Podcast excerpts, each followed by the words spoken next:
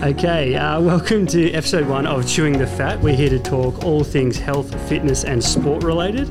Uh, today we're joined by Sophie Max and our school captain Sam Rumble to answer a few separate questions and uh, yeah, explore what we find interesting. So basically, the format of this is that we each have a couple of questions uh, that we'll ask one another, and one day we'll get questions from outside of this room. But to start off with, uh, does anyone want to pose their question first? I'll go first. Okay, Sophie. Um, basically, in my question is that in some sports or speci- specific cases, should women and men be able to compete against each other? What do you guys think? Well, I think absolutely. There's there's some sports where there's a greater influence and there's a there's a difference. There's a much bigger gap. But in in the case of sports being a lot similar, I think there should be the ability to go together.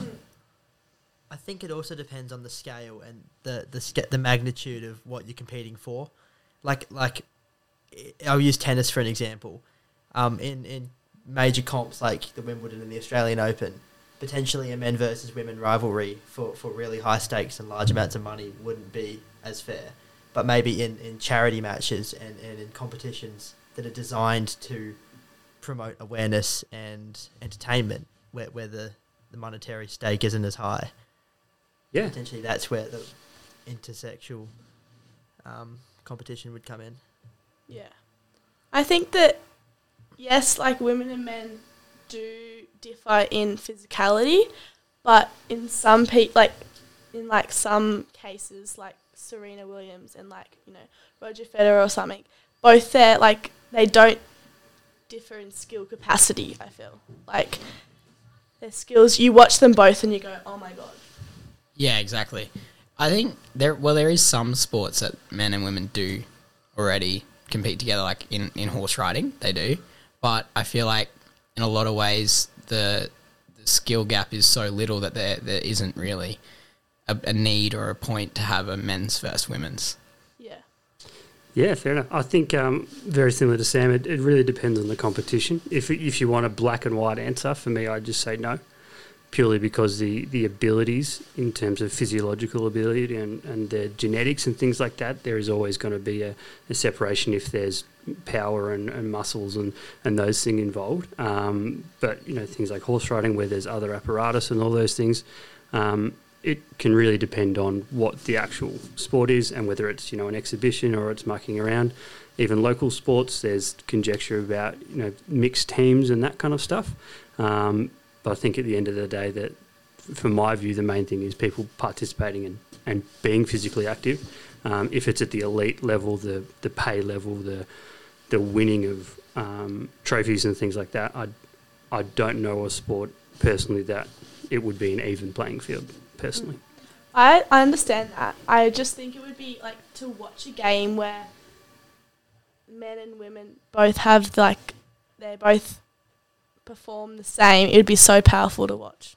yeah, that would be cool. Like even uh, even surfing, uh, they do do Yeah. that. Because a lot of times, not so much um, progressive surfing like we normally see on the world tour, but a lot of the, the stylish surfing and longboarding and kind of um, where you're the, the technique, not so much the power. That can Yeah. be um, sometimes when they do compete, and it's interesting to watch. Yeah, I think another thing is it would be a very difficult difficult call to make because for a lot of people there's going to be very different views. So it, it will be like in in a competition there would be a lot of people happy with it and a lot that aren't. So I feel like for an event organizer trying to make that decision it would be very difficult to ever have that. It would, and I think um, we won't go into this too much because we could talk about it probably all day. But um, the context of transgender people competing in different codes is um, it's interesting topic that's very much highlighted in the modern Olympics now. Um, I think there's a New Zealand weightlifter who was a, a male for a very long time competing, training as a, a male, and has had either um, surgery or whatever it needs to be, um, taking different I guess supplements and things like that, but they're competing in the uh, in the female um, class. So yeah, there's obviously a debate about that, but I don't know. I think we need to think about that one a bit more. Um, that kind of delves into your question, Max, looking at the Olympics. Yeah, um, my question's more about uh, the Olympics is for some sports the be all and end all and the very top of, of like all the best athletes in the world. Where in other sports, the Olympics is kind of just another. It's not a, another little event. It is large, but it's not at the very top. Like in um, ath- athletics, for example, it is everything. There's not really any other athletic events like in track and field that would be any like be put higher than the Olympics or anything like that. It's when you think about the Olympics and you think about the fastest runners in the world, that's where they're going to be. Yeah. Yeah, so uh, I guess what sports would you say the Olympics is the pinnacle? So athletics, Swimming. Yeah, swimming, another really big one. Um, athletics, track and field. we can talk summer and winter games, I guess technically. Yeah. Um, There's so many. I feel. yeah, there is a lot that it is. what about the ones that aren't? What ones do you think aren't the pinnacle? Well, Sammy mentioned soccer, soccer. I don't. I don't think is. You, you can see it in the competition at the moment in the Olympics. Like you have so many major competitions, whether they're domestic or international.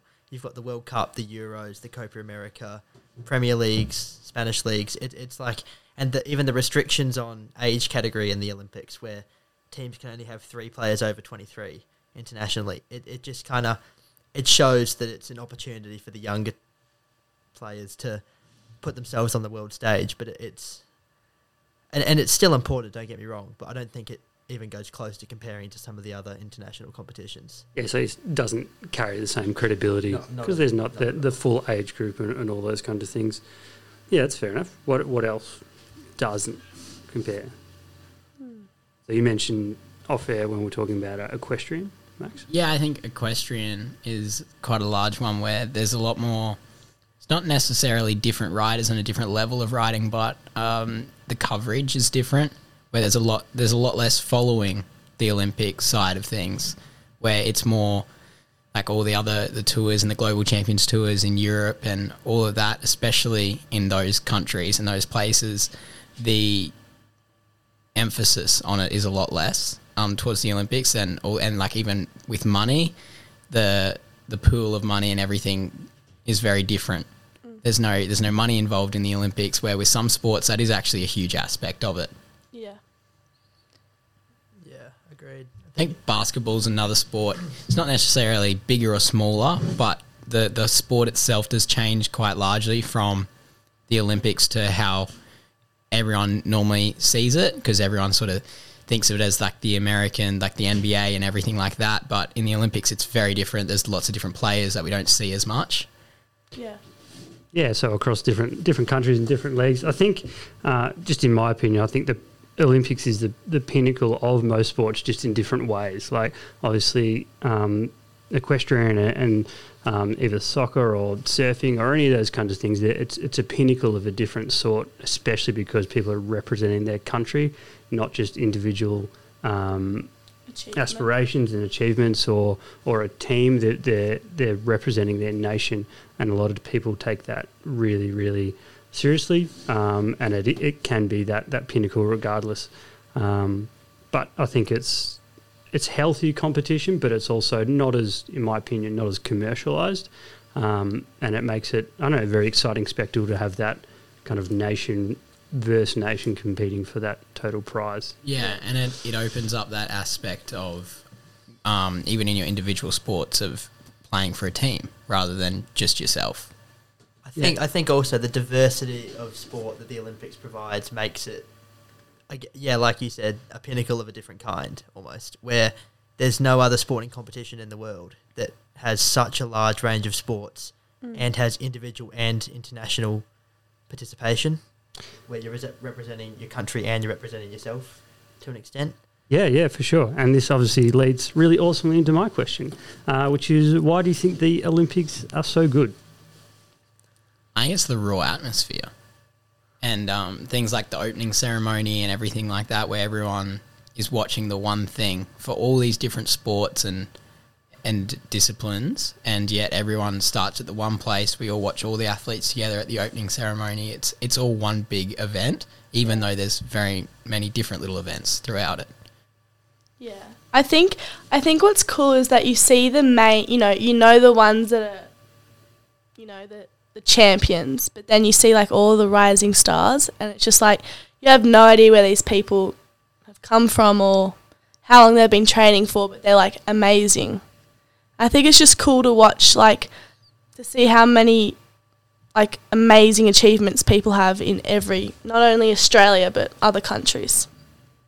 Yeah, and I think and some of the stories of people actually just getting to the Olympics, and I know that this Olympics is vastly different from any that I've seen and you guys have seen, and the, the opening ceremony was different, but it still had that special feel to it, and Yeah. you know the the coverage is is nuts. Like you know, I'm sitting in class and kids are pestering me to watch it, and I know that there's an aspect of um, not not doing work, so to speak, but they're also wanting to watch the swimming or the diving or watch different. Yeah, I think and- it's cool though. I think it's like I don't know, acknowledgement of your, your country and the people that have actually like, you know, are good at what they do and have tried really hard to get there. Yeah, it's not just about who wins a gold medal. That's No. awesome. That's amazing. Yeah. That's really well celebrated. But the fact that just getting to the Olympics, Oh. so many people have put so much work in, Mhm. families outside of that. Uh, and I, the one of the main reasons I think it's so fantastic, apart from the competition, is it only happens every four years. And I think that's why it's so special. Like you don't see it every day. It's not like oh, there's just another competition. Like it's the Olympics.